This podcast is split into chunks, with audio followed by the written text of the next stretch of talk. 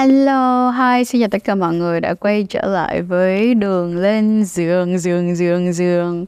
Tập trước thì mình đã cùng nhau chia sẻ về ghosting đúng không ạ? Cùng nhau chia sẻ rằng là cái tâm lý của người tại sao mà người ta đi ghosting là một nè. Và nếu như mà đã từng bị ghost hoặc là ghost một ai đó rồi thì thôi một lần là được rồi hen một lần là quá đủ cho chúng ta rồi. Tập ngày hôm nay thì trang sẽ cùng phân tích với mọi người về ghen và những cái ghen liên quan tới quan hệ tình dục từ ghen đi đến ờ, uh, make up sex.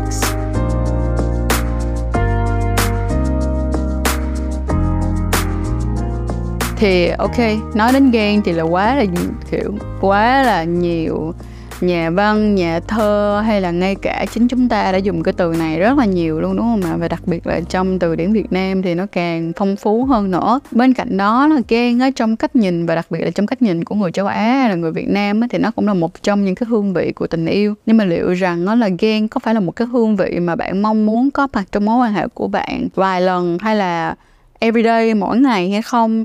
Thì cái này là lựa chọn của mỗi một người khác nhau nữa, đúng không? Mà đối với người đang ghen ngay cái giây phút mà các bạn được quan hệ tình dục với cái người các bạn ghen á, nó chỉ làm cho bạn cảm thấy thoải mái mà đã cái nư thôi. Ví dụ như đối với lại nam giới đi, khi mà họ ghen á, thì sẽ làm cho họ tập trung hơn trong việc quan hệ tình dục.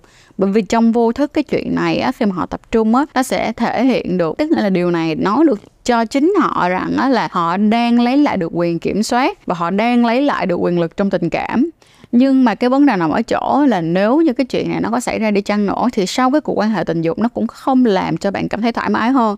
Có thể là ngay cái lúc mà hóc môn hạnh phúc nó đang được sinh sản, rất nhiều bạn sẽ cảm thấy hạnh phúc, bạn sẽ cảm thấy vui. Nhưng mà mình hứa với các bạn luôn là sau cái chuyện đó xong bạn ngủ dậy sáng hôm sau, hoặc là ví dụ như là bạn đi vài tiếng là bạn nghĩ lại á, thì bạn sẽ thấy là à thật ra thì bạn cũng không cảm thấy thoải mái lắm. Bởi vì sao? Bởi vì cái vết ố nhòe đó, thì nghĩa là cái vấn đề đó nó vẫn nằm ở đó, mày vừa vẫn chưa có thể giải quyết được gì hết, vẫn chưa được giải quyết gì cả. Còn đối với lại phụ nữ thì đôi khi á, nó có một vấn đề rất là lớn dành cho phụ nữ, là khi mà họ ghen á, họ sẽ mất cái khả năng kiểm soát cảm xúc của mình rất nhiều. Dù như thế nào đi chăng nữa thì mình cũng phải ngồi mình nói chuyện với nhau và mình để mà chi mình để mình hiểu và mình giải quyết được cái sự lo lắng và cái sự thiếu an toàn của người kia như thế nào cũng giống như là có thể chia sẻ để giúp nhau đi qua được cái sự khó khăn này ra sao. Và đó chính là cái cách mà tụi mình có thể đi qua được ghen và make up sex một cách lành mạnh nhất. Mình mong rằng đó là mọi người có thể tận dụng được việc ghen và make up sex một cách có chừng mực một tí xíu. Và mong rằng cái cặp đôi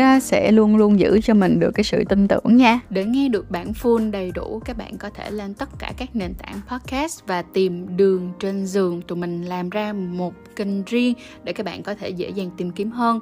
Tụi mình còn để ở phần mô tả đường link nếu những bạn nào khó khăn trong việc tìm kiếm nhé. Và cảm ơn các bạn rất là nhiều đã ủng hộ tụi mình và mong các bạn ủng ủng hộ đường lên giường của sách Edu by Trang thật nồng nhiệt như cách các bạn đã yêu thương chúng mình trong suốt khoảng thời gian qua nha.